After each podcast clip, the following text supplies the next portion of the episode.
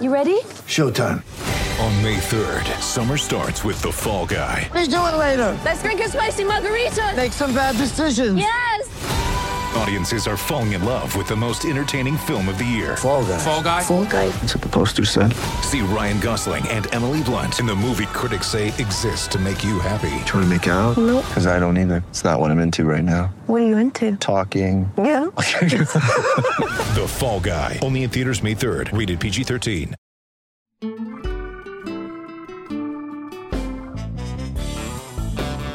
We're presented by DraftKings Sportsbook, an official sports betting partner of the NFL.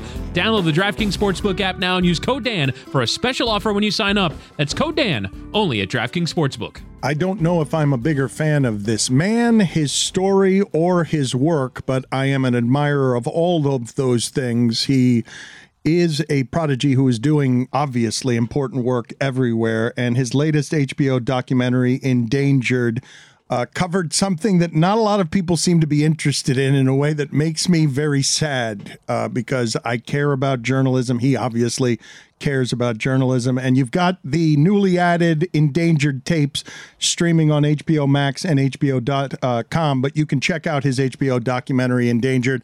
He just takes the individual stories of a handful of journalists, one of them whom I've admired for a lot of time down here in Miami at the Miami Herald, Carl Juste. And thank you, Ronan, for joining us. I appreciate, as I said, the time and the work. Why this project? I still don't understand how deep your love of journalism runs. You could have done anything with your life. Uh, you were in college at what 15 or 16 years old. You've always been ahead of the game, and you chose this. Why this project? Well, thank you. That's a really generous introduction, Dan. It's it's always good to be here. It's uh, it is a, a passion or a or a love for me. I mean, not not even uh, in the sense of my own career choices, just just in the sense that I I see out there in the world a lot of my peers, people who do the same thing that I do, struggling against some very particular kinds of headwinds. Right? It's a profession that is beset by uh, tumult in our fundamental business models, where people are figuring out how to adapt to cable cutters and a more fractured media landscape and a social media environment where people are more likely to absorb curated content the algorithms give them right that they they're already going to agree with rather than facts that might challenge their worldview. Uh, and, and, then you know there's a connected trend of uh, misinformation swirling everywhere and and a political uh, strain that is about denigrating the press and suggesting reporters are the enemies of the people. And that's an old authoritarian tactic, but it's having a renaissance right now uh, in several places around the world. And, and so it felt important as part of my HBO deal when we were talking about subjects to, to look at to take a look at that confluence of trends and and hopefully do it in a way that that isn't homework isn't like here's a bunch of talking heads here's a bunch of stats um, but was really a kind of a piece of art that was immersive and about following characters you you care about through those challenges. How much appetite have you found viewers wanting this information because I feel like you and I are caring about something and caring about something that is important because of more than anything for me, the checks and balances against what's happening in this country with democracy and freedom. There has to be an accountability. You cannot have corruption run amok because there's no one there to check and balance it. The numbers that you threw out there are appalling. The the the deserts as you call them, of local news deserts where there's nothing to watch people from doing awful things with their power and money.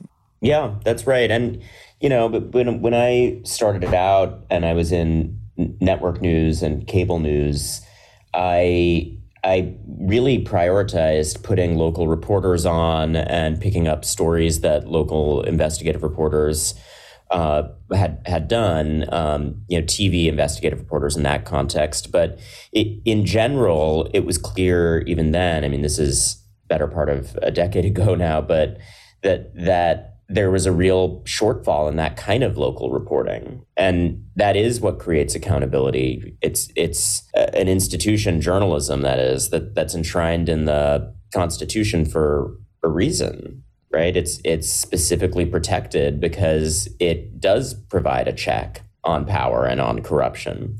And you, you see the consequences of an absence of trust in the facts and an absence of good journalism uh, in national politics, and and you see it locally. I mean, I, I like that you highlighted that because it's it's not talked about enough, and there are experiments that seem to be working in terms of how you make national journalism sustainable. You know, there's there's contribution based models. There's things like ProPublica. There's what the Guardian is doing. There's um, you know, there, there's subscription based models that are starting to work. The New Yorker has a successful subscription based business model. But fundamentally, local news outlets are, are just dying rather than adapting, is what the numbers show us too often. So, so it felt important to look at that. And one of our characters in the film, Carl, who you mentioned, who's there in Miami, um, you know, had had done great work for years and years, and and we caught him at a moment where he was really contemplating whether he was even going to have a job. He was living through the the Miami Herald closing its newsroom, um, and that's something that I think a lot of journalists can relate to around the country and, and around the world right now. Uh, and it it just it felt important to put a human face on it. What is most endangered well, I think our basic rights are endangered if we if we lose journalism and trust in journalism. And uh, you know, I've had a, a front row view of these trend lines because I've moved in different formats in journalism and media, and I've seen how beset they are by some of these challenges. I've also, aside from the economic obstacles, seen how a kind of toxic brand of politics that's about demonizing the press really gets under people's skin and turns them against facts. I did a lot of reporting on January 6th rioters and spent a lot of time talking to these people who really uh, have become angry at the media. And uh, the film is not starry eyed about, you know, journalists being purely heroic. It doesn't suggest that the mainstream media is without flaw. But I hope it does remind people that within that category, there are still people sincerely seeking out the truth. They're not operating from a place of political bias. They're putting themselves at risk and doing difficult work to try to out the truth, to create accountability, to protect our basic rights. And you know, there was a reason it's a reliable tactic for authoritarian leaders to try to demonize the press because as as you suggested it it gives them carte blanche to do whatever they want and it makes it much easier to manipulate people. So it's really important that we each of us in our media consumption habits support good journalism where we see it, right? Like subscribe to good journalism you believe in um, that we all, I think, check ourselves to make sure that the information we're absorbing does come from a place of careful fact finding and and isn't part of this swirl of misinformation that's out there. Um, and that we we push back when we hear leaders doing things like characterizing the press as as enemies of the people, because that is a tactic to make us more manipulable and to put us at risk of losing our rights and our protections and the functioning of our democracy. But it feels like we're losing because as I sit here talking to you, you've made a film that I admire. And I'm like, who's going to watch this? Who's going to care? I don't feel one of the most debilitating things of my lifetime professionally has been watching the last four years that it, it didn't even take subtlety to take a hatchet to this industry. It was this orange oaf who was able to traffic in something that I was ignorant about. I did not see. Oh, wow, people hate the media more than they hate Trump. Yeah, and then the film is an interesting window into the consequences on the ground, right? Because you have in the United States uh, one of our characters who's a political reporter going through these crowds of Trump supporters and really dealing with that animosity head on. You have reporters in a couple of other democracies in Brazil, where you have Bolsonaro kind of using very similar tactics. Um, in Mexico, um, you know, and you have it all against the backdrop of the pandemic, which was such a crucible of misinformation, and, and where people really died as a result of misinformation. So I, I share your feeling that it can be dispiriting, but I, I also feel like one reason why I hope people are able to connect with this film is it's it's in spite of that backdrop, not just dreary and bleak and hopeless, right? It's it's about chronicling the stories of of brave people who are doing pretty inspiring work in the end. So they're very human, they're very accessible. They're, you know, you're seeing their home life and their struggles with their families and the personal impact of these issues.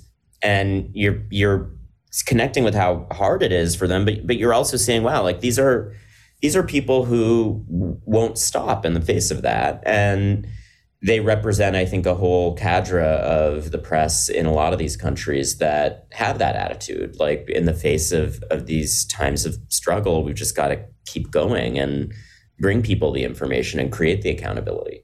You're one of them. You are loath to go down this path with me because I've tried to push you down it a couple of times, but you've been under threat. The work that you're doing has you followed by Black Ops security. You're threatening powerful people with your work. You are one of these people. Do you take pride in being one of these people who has been under great risk? Because it seems you're relu- you're reluctant whenever I push you down this path of like you've been under duress. You you make it when you help. I'm going to say lead the Me Too movement with some of your reporting, even though you always make it about the bravery of the of the women and the victims. Um, can you articulate to people what it is you're sacrificing as someone who comes from privilege to take to choose these risks, these risks to your safety? Well, it's a kind kind way to frame it. I mean, I you know I I choose to do a very specific kind of work, which is about finding facts. It's it's not really about leading any movement. Uh, it's an honor when that reporting can trigger social change, uh, and when I have the the sources and the facts that that allow uh, that that mechanic to happen. Right, the facts going into the universe, and then and then change happening, and and I do because I've been fortunate enough to to be a part of moments like that, believe in the power of the the press to achieve that. And I think that's an important way our our country is set up. It's an important way any democracy has to function. You need you need information. You need voters to be informed.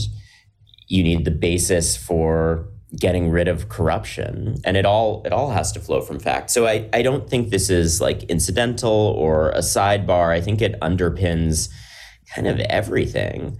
Um and and too often the people who do that work aren't humanized. And again it's not about like writing a hero's journey for any of the characters in the film. It's not about overly lionizing them. It's just about conveying that they're human beings doing important jobs.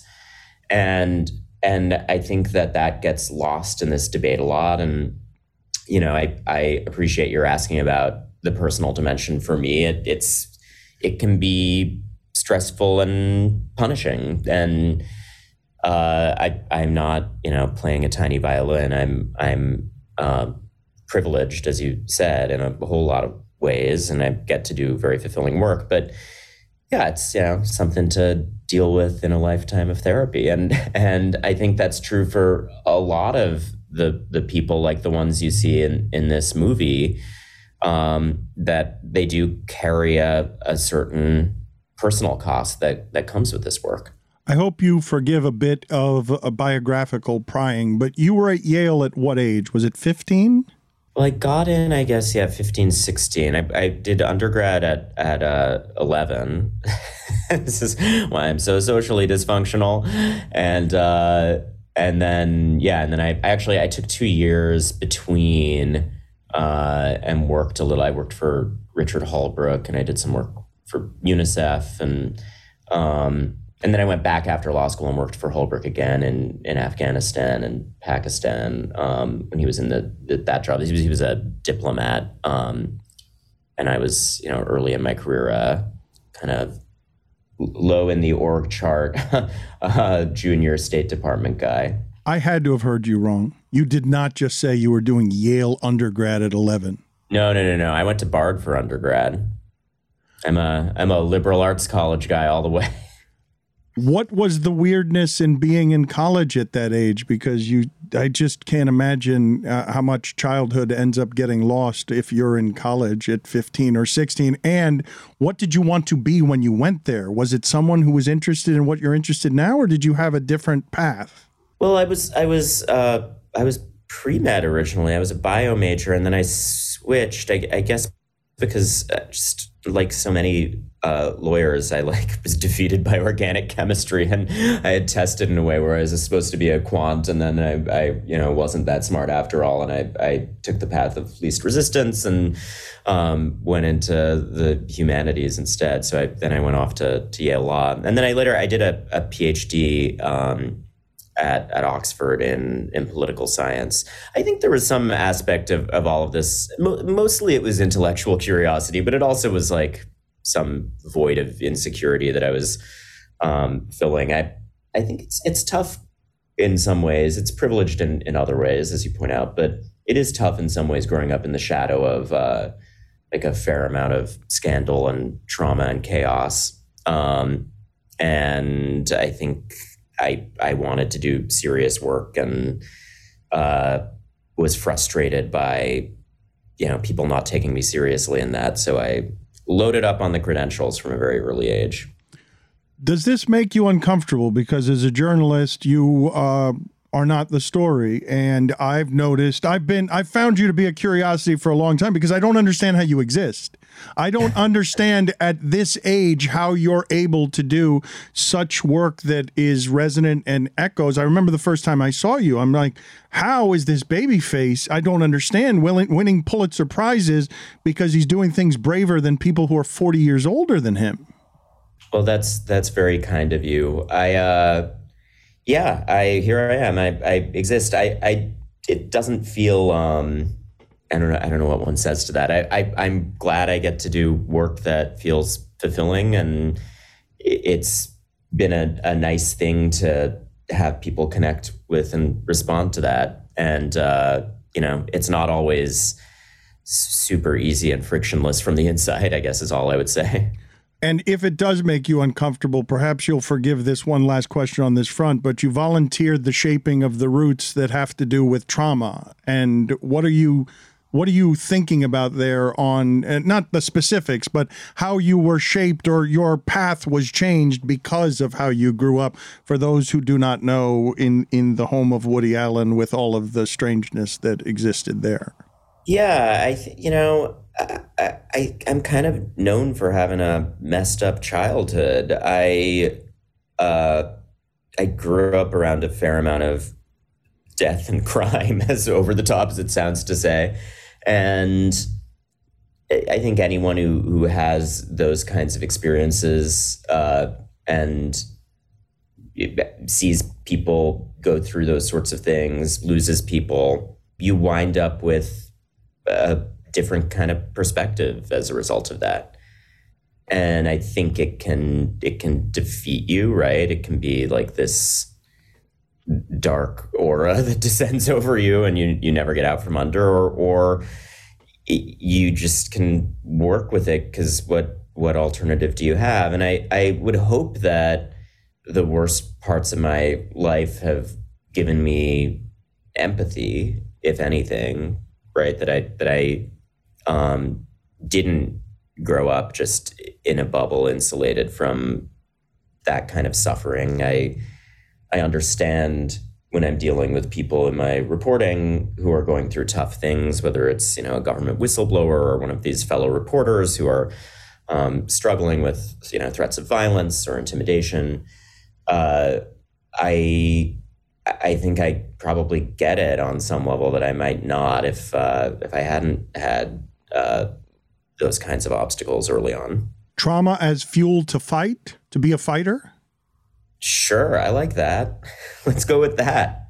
I don't have a lot of experience with grief, and I know that it's something that uh, my wife tells me this that it stays with you forever. It doesn't ever go away. It's always with you. So I don't know the shaping elements that it have. I imagine how it hurts. I don't know how to overcome it. Uh, you tie these two things together. You're saying I overcome it by being empathetic and by telling these stories that make people perhaps feel a little less trauma. I, I don't know that. Uh that it's as neat as that, or or that I could claim to to have overcome it. You, I think your wife is right. I think you just carry carry grief and loss with you, and you continue to miss the people who are gone, and um, you know you continue to to be uh, haunted by the horrible things. But you know, I'm also a pretty goofy person in my personal oh, but, life. But you're right? but like, you're you're doing something that allows the vulnerable to give you treasures because they trust you. That is a bit of a gift to. I mean, you're using it uh, for good. Yeah, I mean, I think there's a whole bunch of parts of me that probably contribute to me being a connector with other people and and a listener and like some of that is just personality stuff. Like I'm, I've had friends tease me for always being the guy who winds up at the end of every party with the like the Cecily Strong SNL character, the the worst girl at the party like, when they're talking my ear off. Because you know, I do. I think in an interaction with a new person, I'm I'm like, all right, it's on me to find the kernel of of what's fun and interesting in this person.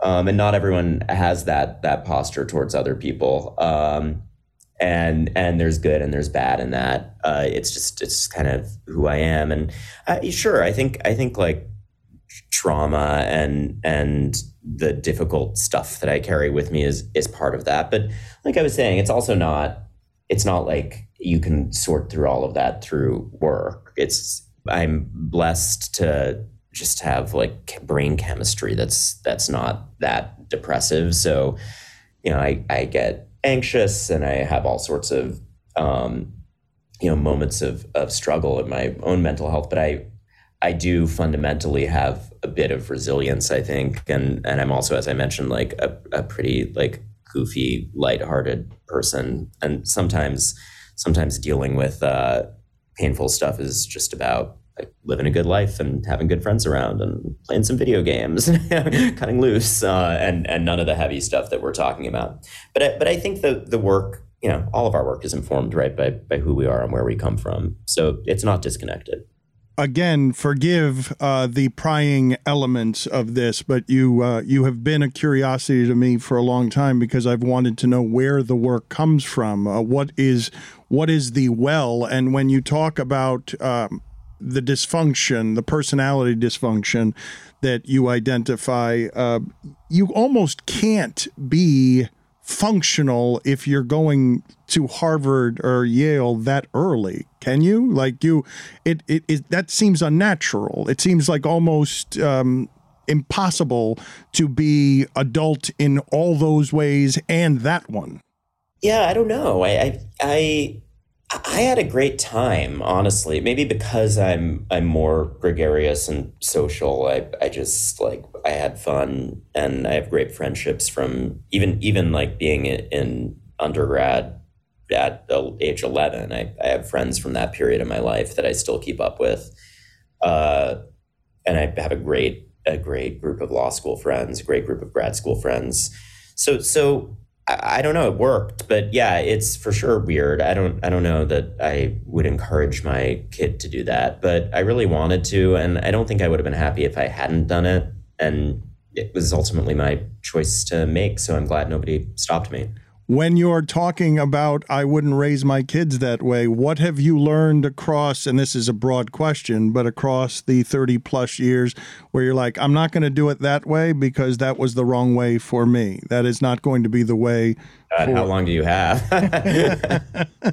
well, we're already in these murky all, waters, all and every every last thing. All no, I actually, you know, I had a lot of of wonderful things in my in my background. You know, I think my mom was very altruistic and public service oriented, and I really I got that from her. And she's also you know smart and, and hysterically funny and doesn't take life that seriously, even while she cares about the state of the world in that way. So uncommonly strong as well. Uncommonly strong woman. Yeah, I'm on I'm yeah, on the outside on that one, obviously, but just everything and I've I seen. had to, you know, see her go through a, a lot and and witness that strength.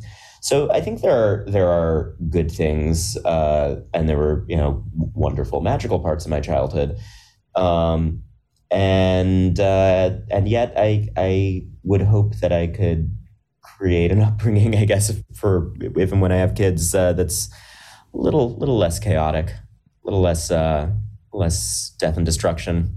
I mean, that's not that's not her fault, but um, it's just the way it played out. My team is one win away, and I'll tell you exactly what I'm going to do to celebrate once they get past this series. I'm going to go to my fridge and I'm going to get myself an ice cold can of Miller Lite. A lot's changed over the years, but one thing that hasn't the great taste of Miller Lite. Another thing that hasn't changed is that it's less filling. So, what is the best thing about the original light beer? Miller Lite sparked this debate in 1975, and it still hasn't been settled. You see, Miller Lite keeps it simple undebatable quality, great taste, and only 96 calories. It's the beer that strips away everything that you don't need and holds on to what matters most. A light beer that tastes like beer, less filling, and only 96 calories. The original light beer since 1975. You don't have to choose what's best. Miller Lite has great taste and is less filling. Tastes like Miller Time. To get Miller Lite delivered right at your door, visit MillerLite.com slash beach, B-E-A-C-H. Or you can get it pretty much anywhere that sells beer. Celebrate responsibly. Miller Brewing Company, Milwaukee, Wisconsin. 96 calories per 12 ounces. Fewer calories and carbs than premium regular beer. Get ready for the greatest roast of all time the Roast of Tom Brady, a Netflix live event happening May 5th. Hosted by Kevin Hart, the seven time world champion gets his cleats held to the fire by famous friends and frenemies on an unforgettable night where everything is fair game. Tune in on May 5th at 5 p.m. Pacific time for the Roast of Tom Brady, live only on Netflix. When you need mealtime inspiration, it's worth shopping Kroger, where you'll find over 30,000 mouthwatering choices that excite your inner foodie. And no matter what tasty choice you make, you'll enjoy our everyday low prices, plus extra ways to save, like digital coupons worth over $600 each week. You can also save up to $1 off per gallon at the pump with fuel points. More savings and more inspiring flavors make shopping Kroger worth it every time. Kroger, fresh for everyone. Fuel restrictions apply. What have been the surprising reactions to Endangered? Uh, what has been feedback that you weren't expecting? Well, it's been really gratifying to hear from fellow reporters about it, you know, that, that have said that it resonated with their experience and they felt like it was a valuable chronicle of, of where our industry is right now and the importance of, of what we try to do. And and by the way, I can't take credit for that. It's it's it, two incredible filmmakers that I teamed up with, Heidi Ewing and Rachel Grady, um, who really directed the hell out of it. And and they're great, and I had admired their work, and we had talked about teaming up on something, and and they really did a great job of this at a, at a very challenging time because it was a pandemic shoot too, which ended up adding so much, right? Because we weren't just watching reporters go through this stuff at any time. We were watching them go through it during the pandemic, which was such a powerful prism through which to view these issues. And and then, you know, connected to other journalists responding to it, there's this side series, the Endangered tapes, which you can find if you if you go to the film Endangered on uh, on HBO Max and you know drop down. There's this side series of six little bite-sized interviews that I did with other journalists of different kinds, people with different vantage points on the state of the free press, um, and and they're really interesting conversations. I mean, those are those are uh, calls that I did behind the scenes while we were producing the film to try to understand these issues that we're talking about from as many different vantage points as possible. And it's really nice that HBO gave me a chance to to share those publicly because I I found them really interesting and informative. What are the inspirations you're chasing next? That's such a lovely way to put it. I you know I'm on uh, a handful of print stories and in production on a handful of documentaries. Subject matter, uh, cryptic on purpose because ideas uh, ideas are proprietary. But I I was just more. Well, not not, not even that. There's like you know source protection issues and and uh, eh, the strange thing about my work is like you have to really keep things under wraps sometimes uh, for a whole variety of reasons until you uh, until you make things public in a way that all the sources involved are on board with. Let me ask it a different way then. What is calling you, or how do you get called? How do you get summoned? I love that framing too. It's like the the the bat signal. Um, uh, people people you know joke about that on Twitter and stuff. It, it's a lot simpler than that. It's it's uh, you know my email is is on my my Twitter account. You can it's Ronan underscore Farrow at NewYorker.com if you have a tip. And then and then often like with with any reporter, it's a combination of you know I I have one story that leads to another. Uh, I become obsessed with some topic that's playing out that's already public, and um, you know I'm able to uh, put out a call for leads, and something comes over the transom. There's there's like the usual ways that reporters get their leads always your curiosities though first correct? Like it's not necessarily causes or anything else. It's what's the tip uh, and okay that's interesting. Let me see if i yeah. follow that. Just the starting point is always have you grabbed what you've put the hook in on the curiosity. Yeah it's it's what's going to be a, a big scoop right? To put it cynically and and to put it less cynically like what what's going to make an impact in the world. Um, but it's not it's not a agenda or even issue driven. It's just like what are what are interesting characters, what are interesting stakes, what are issues that are affecting people. You are very careful to point out uh, various times that I've talked to you. You don't want to be playing the tiny violin on your behalf. However, I have talked to Mitch Albom about uh, Tuesdays with Morrie and the unexpected consequence of now when he goes out of his house, what ends up approaching him isn't a sports fan asking him about how the Lions are doing. It's somebody with a story that can't just be walked away from. The energy suck of when someone sees you and wants to talk to you about this thing that has most recently made you famous, which is this is the person who I can tell my story to, who will hear me and will get it out into the world how much of a drain is that? And i'm i'm not asking you to lament your situation. I'm prodding you to your life changes as soon as you become a part of this story and this movement. Yeah that aspect of it is both the privilege and and as you suggest something that can be uh, a difficulty too. It's um, you know it's a privilege in the sense that people do feel they can share their stories with me, and that fuels the reporting.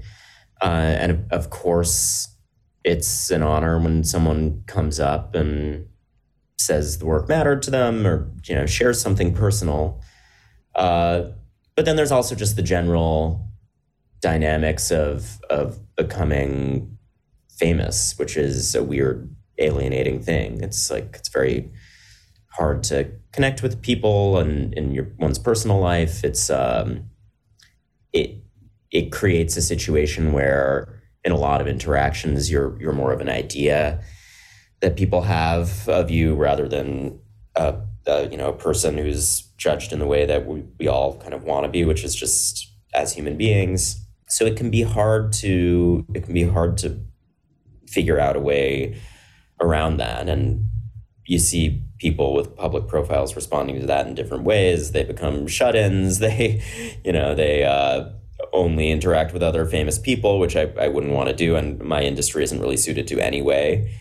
Um, and you know, I don't. My approach is just to like continue to live my life and ride the subway and um, like try to try to just treat it as if it's not happening. I guess I don't know if that's like a healthy, rational approach, but it's it's the only thing I can figure out how to do. This is too mathematical, but you would say what percentage of you, uh, fame is good and what percentage is bad if you had a pie chart on it? Oh man, pie chart. I I don't know. I you know, I, don't want to be flip about the benefits. And I, I do think that it causes people to pick up the phone when I call. which is which is no small thing.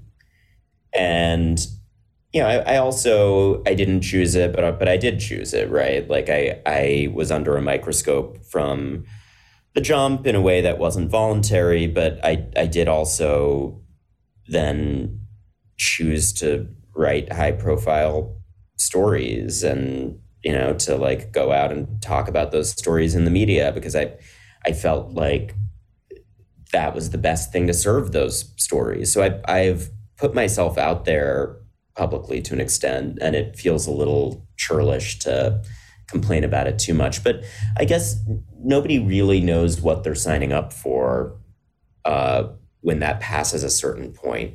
And I, I, do think I won't give it a ratio because it is too mathematical, but I, I do think there's a way in which I, I felt like that went from being mostly a good thing to being probably majority a, a tough thing to contend with. That's what I would have guessed. I would have guessed. I should have asked it another way mostly bad instead of mostly good. But I don't know how you disentangle yourself from the idea that fame was in your household from the moment that you arrived in it. Yeah, I, I didn't really have a choice. But, but then I, to the extent that I did choose as an adult uh, what I was doing with my career, I, you know, I chose some public things. So I guess I kind of I signed up for this, but uh, but it's it is it can be hard and, and isolating. And in terms of the professional stuff we're talking about, it I think it's just it's complicated. It's um, you know triggers all kinds of resentments and enmities and and skepticism. Um, but but I guess that's just it's through my whole life, it's been variations on that that theme of being a little bit under a microscope and sticking out like a sore thumb in social settings. Is that how you became an empath?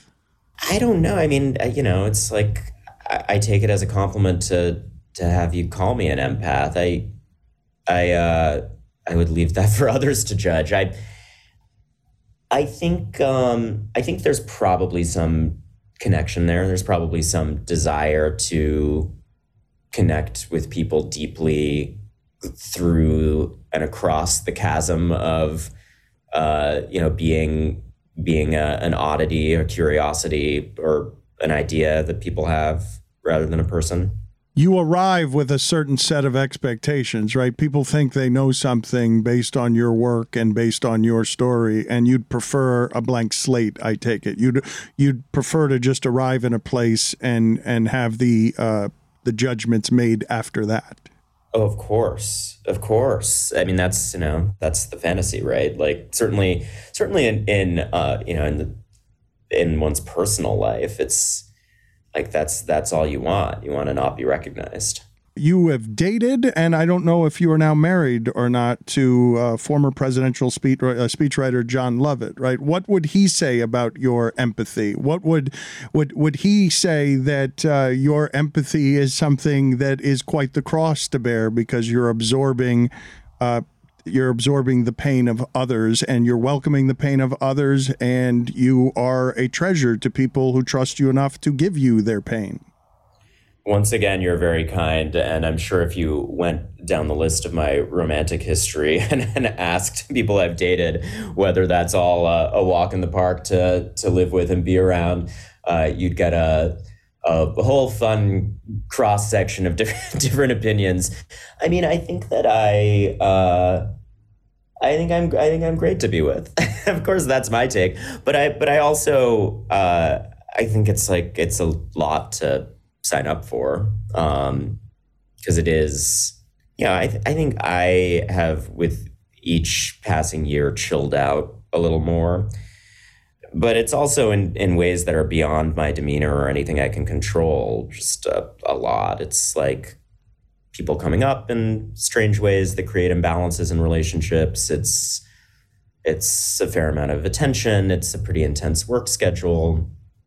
Um, so you know, I think I think people have had to be uh, willing to sign up for that. Do you hide in your work, or do you simply love it so much that you uh, you're just a go getter and always have your foot on the gas?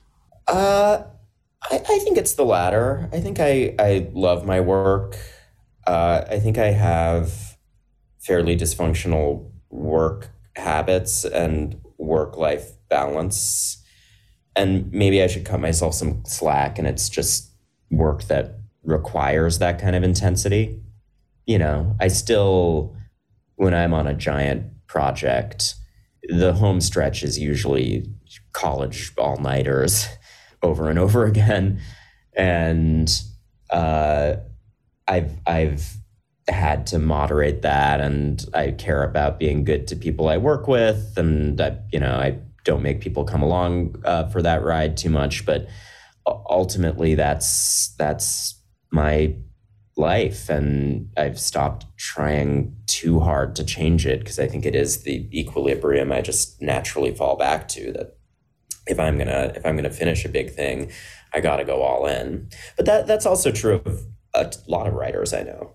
Fun or fulfilling? Like i with with writing i find it painful and lonely. The reporting i find painful and lonely. The process the only thing that uh, gives me something that feels like joy is the fulfillment on the back end but i don't know what your relationship is with that stuff. Yeah it's the old dorothy parker quote right? Uh, to, to love having written uh, and to not love writing is is like the classic writer's dilemma. I i do like the actual writing, but I think that everything around the writing is so fraught and stressful. Uh, the deadlines, the kind of gathering the material together at the end when you're ready to write. Um, I like the I like reporting conversations. I like gathering information and like piecing together the puzzle of a story. And I and I like the act of creation of you know building sentences, um, particularly if it's something that's a little more not personal because writing about oneself is a nightmare, but but um, not for everybody. It sounds you uh, the entire time I talk to you, like I, I feel deeply uncomfortable on your behalf whenever I ask questions because uh, that's th- what I strive for. they're, they're, well, I know I'm prying, and I can in a state of deep discomfort.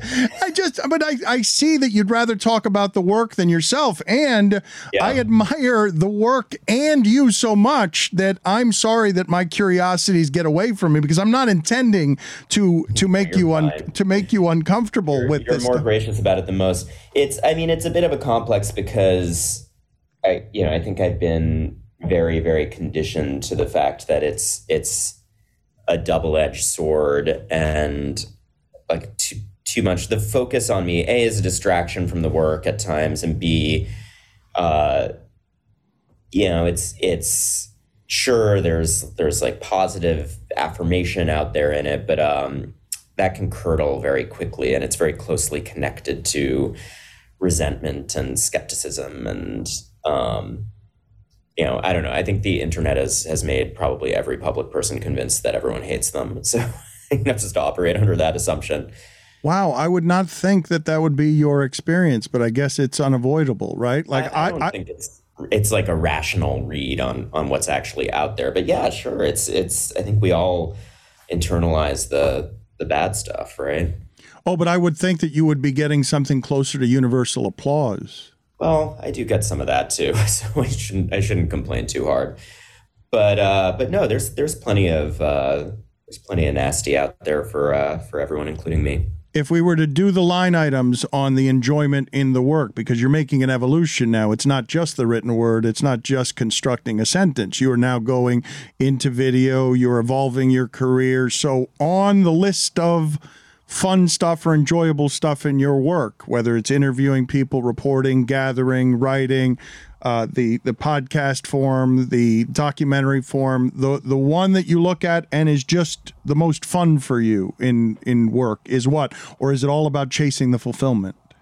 I like the granular creative stuff. To go back to that question about, you know, is it fulfillment or is it fun, and in what measure and in what parts of the work? I I think, um, you know, if I'm like get getting up in the Pro Tools session and like massaging the crossfades and and where the music goes in the audiobook or I'm like, you know, working on you know, ver- various various like highly specific creative things that, you know, as I mentioned, the the sentence structure, building a sense of sort of atmosphere if it's a slightly more creative end of like more in the books than the, the clinical uh, investigative reports. Um, yeah, that's that's probably the stuff that's unalloyed fun for me.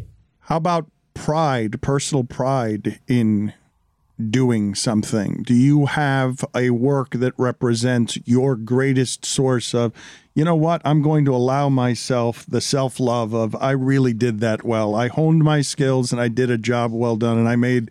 I, I created something that I'm prouder of than most of the things that I've created.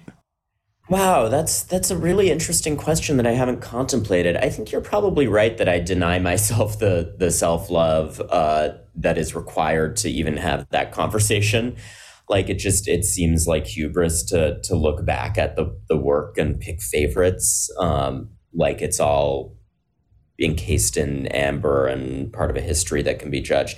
I do think I think like the the actual granular investigative reporting in my New Yorker pieces uh, like gets stronger and stronger and more and more ambitious. This the last story I did for them, um, the last like big big scale thing, which I worked on for a couple of years, was on the spyware industry, and it was really nice having the kind of beat reporters who are on that beat day in and day out uh, for more like news wires or, or daily newspapers really celebrate that as something that was significant uh, as an unpacking of that industry. And it was very, very long, detailed piece of reporting on that that world that involved a lot of on the ground work, gathering facts in different countries, and was like a pretty tiring thing to put together, and and a, a little bit esoteric for that, right? Like I don't know how many people make it through to the end of a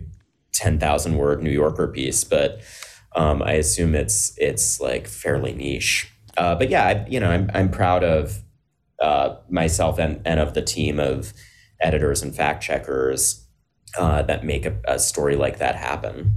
You've done deep dives on Me Too, on Harvey Weinstein, on Britney Spears. So go ahead. I'm going to allow you the self love and pride of telling this audience, which might not care at all about the lengths you went to on that spyware story, to explain to them why it's important. Thank why you for having allowed me that. Yeah. why you chose it, what it is that what it is that makes it a special story for you beyond the industry telling you, man, it's important that you came in here and your reporting explained to people something that we've been trying to explain to them, but you taught them in a way that is important that got us across a bridge because you brought it a little more to the mainstream, even if even if the details of it represent uh, minutia that most people would find a little too deep.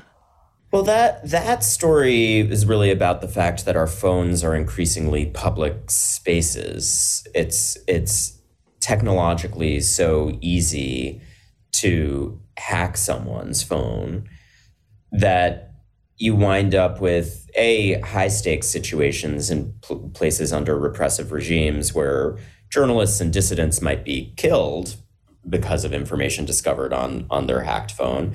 Um, and b for all of us you know we're we're we're living under the imminent threat of a really orwellian scenario where there just is no digital privacy. We're we're kind of already there is the thing that i found interesting about reporting that out uh, and that that story, you know, in terms of the things that I I liked about it, it it had a lot of different moving parts, and I embedded with this spyware maker NSO group in Tel Aviv, and and got to kind of see the inner workings of them building this technology, which is quite troubling.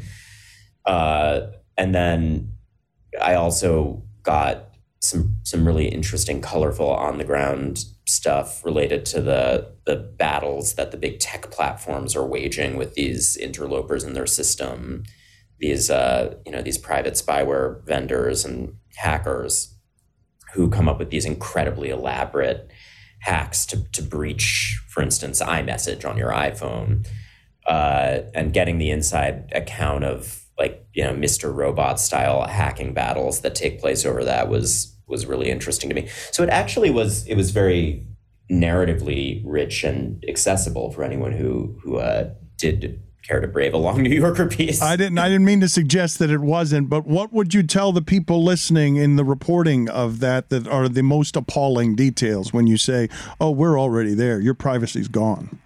Oh, well, you know, I, I documented the the largest group hacking in the in the world, um, which was the hacking of a bunch of uh, politicians in in uh, Catalonia, um, the separatist region of Spain, and it, you know, I, I think the the headline of the reporting was really that it, it has come to democracies like that. It's it's sort of everywhere. It's all over Europe.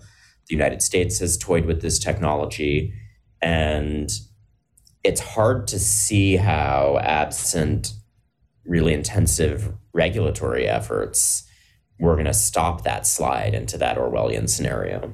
I urge the audience again, his latest HBO documentary is almost incapable of doing anything other than excellent work. Endangered is the name of it.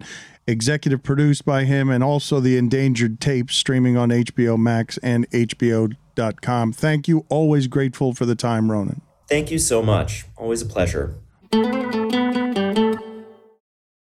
My team is one win away, and I'll tell you exactly what I'm going to do to celebrate once they get past this series. I'm going to go to my fridge and I'm going to get myself an ice cold can of Miller Lite. A lot's changed over the years, but one thing that hasn't the great taste of Miller Lite. Another thing that hasn't changed is that it's less filling. So, what is the best thing about the original light beer? Miller Lite sparked this debate in 1975, and it still hasn't been settled.